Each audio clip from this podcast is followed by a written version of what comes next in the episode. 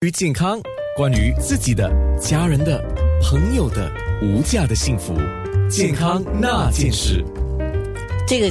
这个病啊叫血友病。那我当然要先介绍一下，今天特别是有主角妇幼医院的血液病科和肿瘤科的资深顾问医生林奇威医生上节目来，另外也有一位很年轻的病患，他是 Ben 上节目来。我们先说，有人就已经问我了，血友病是不是血癌？好，大家好。血友病是遗传性的一种凝血功能障碍的出血性疾病。那血友病患者出血的时间会比正常人长，这是因为他们的血液中含有的凝血因子不足。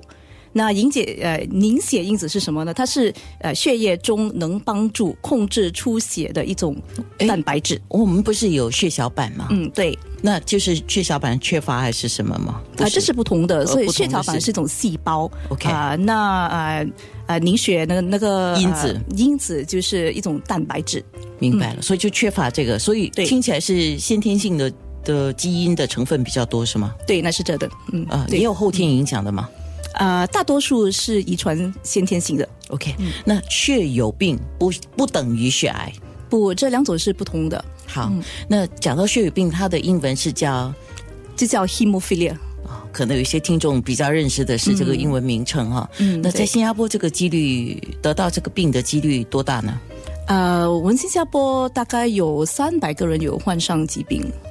所以它还不算是大部分人会面对的问题，因为主要是遗传基因，是吗？对。那特别为什么今天会有这个节目，是因为新加坡血友病协会就是 HSS 在9月份是为血友病的病患来筹集一些资金，所以今天的节目重点其实也是在于消除有关于血友病症的一些常见的迷思，就好像刚才我们讲的，它不等于是血癌，可是我们要多了解一点。因为你极有可能有这个基因，可是你不知道啊。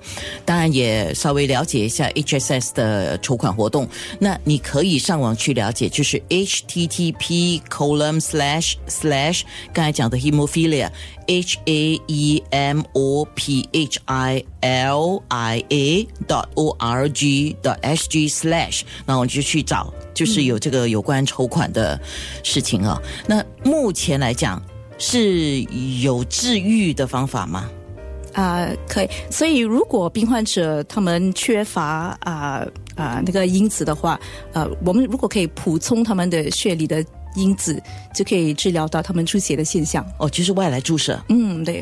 哦，好。那今天为什么我会特别有一位病患 Ben 上节目来？因为我刚才看到 Ben 的时候，我就说 Ben 你好年轻哦， Ben 才21岁啊，所以 Ben 的情况也是遗传性的嘛？对。是遗传性的病，我是从我出生后第6个月就知道会患有这个疾病。所以你父母是不知道这个小孩就是你有这个问题？对，是一直到什么样的情况底下你才知道的呢？首先那时候我妈妈在我的那个胸口上发现了一个黑青，然后所以他带我们去那个中医师去检查，然后中医师说这个问题可能比较大，不是一般的撞伤而已。对，所以我们就被送去那个主角妇幼医院去检查，然后从那个血液的测试当中，我们才知道我患有这个疾病。所以你是遗传性的，是你的父母还是你的家族里面？我妈妈是个那个基因的携带者。哦，所以妈妈是不知道的。对，我妈妈是不知道。那后来她自己怎么知道？是因为你，所以她知道了吗？她自己本身可能知道，是因为我其实是第二个儿子，他其实有个大儿子的，但不过他的大儿子在他好像怀胎六个月的时候不小心流产了，所以可能种种的基因下，他可能知道是应该是这个病有关吧。哦，是会有这个现象的吗？如果是一个血友病的，就是我们讲的病原体的携带者的话，当然它遗传给下一代的基因，这个是百分比很高的。这是因为其实血友病的基因呢是带在 X 染色体，所以男性是 XY，如果他们唯一一个 X 染色体影响到，就会有患出病。